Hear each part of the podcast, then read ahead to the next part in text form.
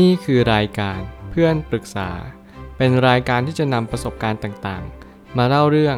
ร้อยเรียงเรื่องราว ให้เกิดประโยชน์แก่ผู้ฟังครับ สวัสดีครับผมแอดมินเพจเพื่อนปรึกษาครับ วันนี้ผมอยากจะมาชวนคุยเรื่องคบกับแฟนมาปีครึ่ง แล้วก็มาเทเรากลางอากาศ มันหมายความว่าอะไร มีคนมาปรึกษาว่า สวัสดีค่ะ คือเรากับแฟนเราคบกันมาปีครึ่ง อยู่ด้วยกันมาตลอด เจอกับทางครอบครัวทั้งสองฝ่าย มันเป็นเวลาที่มีความสุขมากๆ จนกระทั่งวันที่เราต้องไปทำงานต่างจังหวัดได้ไม่ถึงเดือน ทางแฟนเก่าเรา เขาก็บอกเลิกกระทันหัน โดยคำอธิบายที่บอกเลิกนั้น มันเหมือนว่าความรักของเราไม่เคยเกิดขึ้น เขาไม่เคยรักเราเลย แล้วเป็นเหตุผลทางธุรกิจ สุดท้ายอีก 2 เดือน เขาเปิดตัวแฟนใหม่ ที่เป็นญาติของทางครอบครัวตัวเอง ที่เราเคยเจอและใช้ชีวิตด้วย โดยทางครอบครัวเขาเห็นด้วยที่จะคบกัน ความสัมพันธ์ของเรามันจบลงแล้ว แต่ทำไมเรารู้สึกโกรธ และเหมือนโดนหักหลังขนาดนี้ ขอความคิดเห็นกับเรื่องนี้ด้วยนะคะ สิ่งที่ผมอยากทำตอนนี้มากที่สุดก็คือ ขอแสดงความเสียใจกับสิ่งที่เกิดขึ้น และไม่ว่าอะไรจะเกิดขึ้น ทุกอย่างมีเหตุผลของมันเสมอ ผมอยากให้ทุกคนคิดในแง่ดีให้มากที่สุดว่า ทุกคนเข้ามาและจากเราไปด้วยเหตุผลบางสิ่งบางอย่าง อย่าพยายามมองชีวิตด้วยสิ่งที่มันควรจะเป็น โดยสิ่งที่เราอยากที่จะให้มันเป็น แต่เราต้องเปิดใจยอมรับ แง่มุมอีกแง่มุมหนึ่งที่เราไม่เคยคาดฝัน นั่นก็คือสิ่งที่เราไม่อยากให้มันเป็นนั่นเอง การเผื่อใจในโลกใบนี้จำเป็นอย่างยิ่ง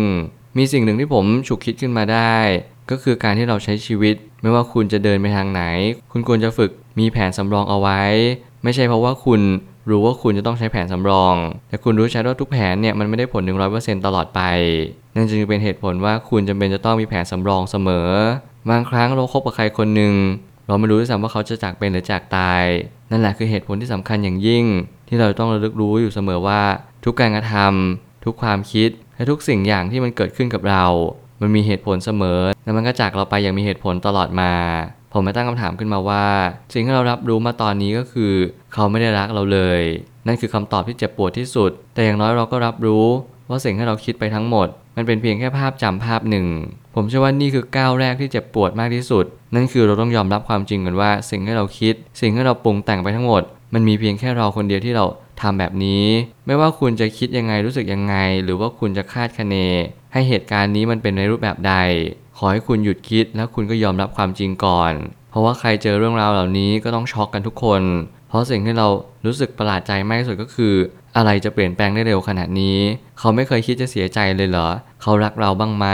เขาเคยแคร์เราบ้างหรือเปล่า แล้วสิ่งที่เขาทำให้เราทั้งหมด ในตลอดปีครึ่งที่ผ่านมามันคืออะไร มันคือการโกหกหลอกลวงเหรอหรือมันหมายความว่าเขาไม่เคยมีหัวใจ นี่จึงเป็นเหตุผลที่คุณจำเป็นจะต้องหาให้เจอว่าอะไรกันแน่ที่เขาเปลี่ยนไปขนาดนี้ หรือจริง ๆ แล้วเขาอาจจะไม่ได้เปลี่ยนไปเลย เพียงแต่ว่าเขาเป็นตัวของเขาเองเนี่ยแหละ เขาเพียงแต่แค่แสดงตัวเองให้มากขึ้นและชัดเจนยิ่งขึ้นเท่านั้นเอง บางครั้งการที่เราจะศึกษาดูใจกับใครสักคน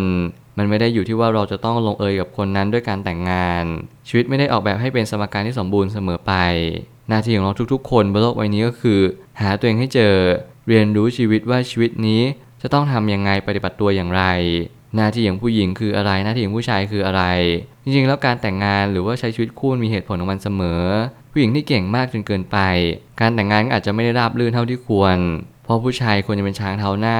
ผู้หญิงควรจะเป็นช้างเท้าหลัง เมื่อไหร่ก็ตามให้เราหาผู้ชายที่เก่งน้อยกว่าเรา ถ้าเกิดสมมติเราเป็นผู้หญิง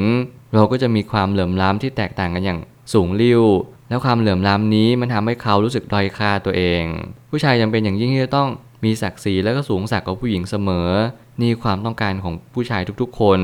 แต่แน่นอนถ้าเกิดสมมติเราเป็นผู้ชายอยู่แล้ว เราต้องการหาผู้หญิง ก็คงไม่มีใครอยากหาผู้หญิงที่เก่ง ถึงเขาอยากหาผู้หญิงที่เก่ง เขาก็ต้องมีความรู้สึกด้อยค่าตัวเองอยู่แล้วเป็นประจำนี่ความรู้สึกตลอดเวลาว่าทำไมหลาย ๆ ครั้ง ผู้ชายถึงเลือกผู้หญิงที่อาจจะเก่งกว่าหรืออาจจะเก่งน้อยกว่าเรา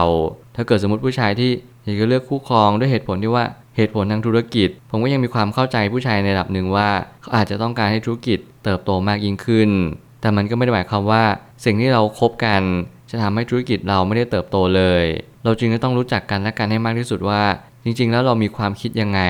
ผู้ชายบางคนเขาอาจจะไม่ได้อยากดูเก่งกว่าผู้หญิง แต่เขาอยากจะหาผู้หญิงเก่งกว่า เพื่อจะให้เขาได้สบาย ทุกคนสามารถมีความคิดที่หลากหลาย มันไม่มีอะไรเป็นสิ่งที่ผิดหรือถูก เพียงแต่ว่าเราเข้าใจกัน เรารับรู้ในสิ่งที่เป็นไป แค่นี้ก็พอแล้ว ถ้าเกิดสมมุติว่าเราไม่ได้เก่ง หรือเราไม่ได้มีคุณค่ามากเพียงพอให้เขาอยากจะครอบครองเรานั่นอาจจะเป็นทั้งข้อดีและข้อเสียก็ได้ เพราะว่าผู้ชายสมัยนี้ไม่ได้อยากจะหวังให้ผู้หญิงพึ่งพาตัวเขาเอง แต่ตัวเขาเองนั่นแหละอยากที่จะไปพึ่งพาผู้หญิงก็เป็นได้เช่นกัน การเรียนรู้ที่ยากมากขึ้นกว่าเดิม คือการเปิดใจรับใครสักคนหนึ่งเข้ามาแน่นอนว่าประสบการณ์ในอดีต มันจะมีผลต่ออนาคตอย่างหลีกเลี่ยงไม่ได้ แต่ขอให้รักษาจิตใจเอาไว้ ถ้าเกิดสมมติการยอมรับความจริงเกิดขึ้นแล้ว การเข้าใจเรื่องราวเหล่านี้ก็จะตามมา สักพักคุณจะเริ่มตกผลึกว่าเออ จริง ๆ แล้วเขาอาจจะไม่ได้เปลี่ยนแปลงไป ก็อาจจะเป็นแบบนี้อยู่แล้ว แต่เราแค่ไม่รู้ เราแค่เป็นที่พึ่งให้กับเขาไม่ได้จริง ๆ ผู้หญิงผู้ชายมีสิทธิ์ที่จะเลือกสิ่งที่ดีที่สุดสำหรับชีวิตของตัวเอง แต่กว่านั้นผมบอกเสมอว่าเราจะรู้ได้อย่างไรว่าคนคนนั้นดีที่สุดสำหรับชีวิตของเรา เราต้องมั่นใจจริง ๆ เราต้องรู้เหตุผลในการมีชีวิตอยู่ นี่แหละคือความเป็นจริง ใครหลายคนที่เจอเรื่องราวเหล่านี้จะเป็นจะต้องบอบช้ำแล้วก็มีบาดแผลที่ยากที่จะรักษาบางคนเจอแผลเป็นทางความรู้สึกที่มันยากที่จะลบเลือนไปกระนั้นผมอยากให้ทุกคนลองเยียวยาตัวเองกอดอกกอดตัวเอง อย่าโทษตัวเองแล้วก็อย่าคิดไปว่าเฮ้ย สิ่งที่เราเจอเนี่ยมันทำให้เราไม่อยากคบใครหรือว่าเปิดใจให้ใคร หลาย ๆ ครั้งการให้เราทำความรู้จักกับคนใหม่ๆทำให้เราได้รับรู้ว่าทุกคนมีดีมีเสีย หน้าที่ของเราคือพยายามค้นหาและก็สังเกต ว่าผู้คนมีความคิดอย่างไรต่อตัวของเขาเอง เขาอยากให้ชีวิตของเขามีความสุขด้วยวิธีการใด บางคนอยากมีความสุขด้วยการนั่งเฉย ๆ บางคนอยากมีความสุขด้วยการมันศึกษาหาความรู้และขยันหมั่นเพียรอุตสาหะต่อการงาน เขามีเป้าหมายยังไงบ้างในการเลี้ยงดู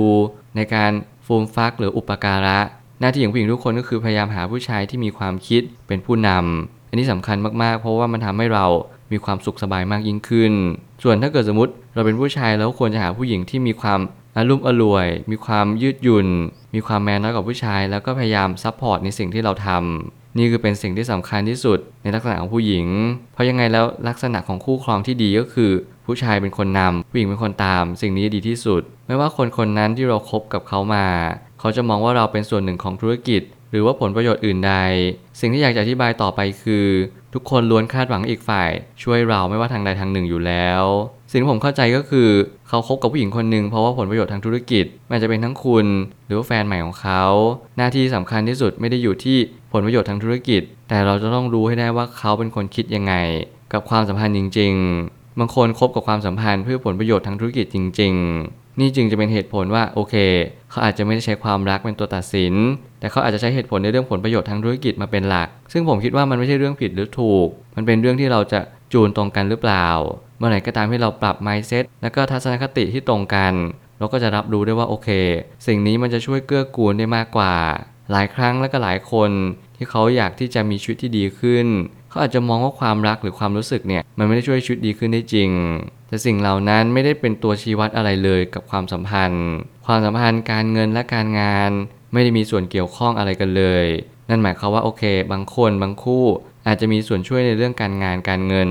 แต่แน่นอนความสัมพันธ์ของสามีภรรยาก็ต้องมาเป็นอันดับหนึ่งอยู่แล้ว เพราะยังไงผมเชื่อว่า การที่เราจะหาคู่ครองเนี่ยเราจะใช้เหตุผลทางธุรกิจ มาเป็นหลักเอาไว้ตลอด อาจจะไม่สมควรเท่าไหร่ เพราะเราอาจจะสามารถหา partner ทางธุรกิจอื่น ๆ ได้ โดยที่ไม่จำเป็นต้องเป็นแฟนเรา เราจะหาเพื่อนญาติพี่น้อง หรือว่าคนในแวดวงธุรกิจต่างๆ สิ่งเหล่านี้คือสิ่งที่เราจะต้องคุยกับแฟนเราให้รู้เรื่อง รู้ว่าเขามี mindset ยังไง ไม่อย่างนั้นมันก็จะมีปัญหาตามมาอีกมากมาย สุดท้ายนี้มันไม่ผิดเลยที่เราจะรู้สึกว่าที่ผ่านมา มันไม่มีความหมายสำหรับเขาเราอาจจะรู้สึกเหมือนโดนหลอก แล้วก็มีอาการโกรธรุนแรงที่เขาทำแบบนี้กับเราได้ยังไงเท่าว่าบทเรียนราคาแพงเท่านั้นที่ทำให้เราได้เติบโตขึ้น ชีวิตนี้คือการเรียนรู้ ถึงแม้เราจะไม่อยากเรียนรู้ในชีวิตต่างๆ ที่มันเป็นแง่มุมที่มันทำให้เรามีความทุกข์แต่ยังไงแล้วผมก็อยากให้ทุกคนเรียนรู้สิ่งต่างๆ ตามความเป็นจริง สิ่งที่ควรจะหยุดยั้งมากที่สุดก็คือการมโน การปรุงแต่งต่างๆ ว่าเขาเป็นคนดี เขาเป็นคนพึ่งพาได้นู่นนี่นั่น ราะว่าในความเป็นจริงแล้ว ทุกๆ คนมีความเห็นแก่ตัว ทุกๆคนอยากจะหาสิ่งที่ดีที่สุด เราเองก็คิดว่าเขาดีที่สุด เราก็เลยอยากหยุดที่เขา แต่เขาเองไม่ได้คิดว่าเราดีที่สุดนั่นเอง เขาเลยยังไม่อยากหยุดที่เรา คนเราทุกคนอยากจะหาสิ่งที่ดีที่สุดในชีวิตของตัวเอง การแต่งงานคือการบอกตัวเองว่าโอเค ฉันเลือกคนนี้ และฉันหยุดอยู่คนนี้ ไม่ว่าเราจะเจอสิ่งที่ดีกว่า หรือแย่กว่ายังไง เราก็จะไม่ไปจากคนนี้ มันเหมือนเป็นการสร้างพันธะ พันธกิจ ภารกิจต่างๆ ที่เราผูกพันกันว่าโอเค ฉันตัดสินใจเลือกคนนี้ ทุกๆ ครั้งที่เราทำอะไรลงไป เราควรจะเคารพการตัดสินใจของตัวเอง แต่มีหลายคนที่ไม่เคยเคารพตัวเอง นั่นก็จะเป็นเพราะว่าเขาไม่เคยรู้ว่าสิ่งที่ดีที่สุดที่เขาตามหา มันอาจจะไม่มีอยู่จริง ไม่มีสิ่งใดสมบูรณ์แบบ ไม่มีสิ่งใดที่ครบถ้วนไม่ขาดวินทุกอย่างมันคือความไม่สมบูรณ์แบบ ความสวยงามบางทีไม่ได้ทุกอย่างต้องโอเคเนี้ยบหรือว่าเป๊ะ แต่มันหมายความว่าทุกอย่าง มันมีสิ่งที่ให้เรามองเห็นมัน สิ่งที่มันเป็นธรรมชาติ สิ่งที่มันไม่ถูกปรุงแต่ง สิ่งนี้แหละอาจจะเป็นความสวยงามที่แท้จริงก็ได้ ใครหลายคนที่กำลังโดนบอกเลิก หรือว่าใครหลายคนที่กำลังเปิดใจคุยกับคนใหม่ ขอให้คุณสังเกตเขา พยายามอย่าหาคนที่ดีที่สุด แต่ให้หาคนที่เขาอยากอยู่ที่เราและเขาเชื่อมั่นว่าการตัดสินใจนี้ เขาเคารพในการตัดสินใจของตัวเอง และคู่ของเรา นี่แหละจึงจะเป็นคู่แท้ แล้วก็เป็นคู่ในอุดมคติของทุกๆ คน ขอให้คุณตั้งใจเลือก และเคารพตัวเองว่าคนนี้ฉันได้เลือกแล้ว อย่าพยายามเป็นหนูจำไม่ว่าทำไมต้องเป็นอย่างนั้นทำไมต้องเป็นแบบนี้ เพราะไม่มีสิ่งใดที่ดีที่สุด ท่องเอาไว้แบบนี้ ผมเชื่อว่าทุกปัญหาย่อมมีทางออกเสมอ ขอบคุณครับ รวมถึงคุณสามารถแชร์ประสบการณ์ ผ่านทาง Facebook Twitter และ YouTube และอย่าลืมติด Hashtag เพื่อนปรึกษาหรือ f r ร e n d t a l k ด้วยนะครับ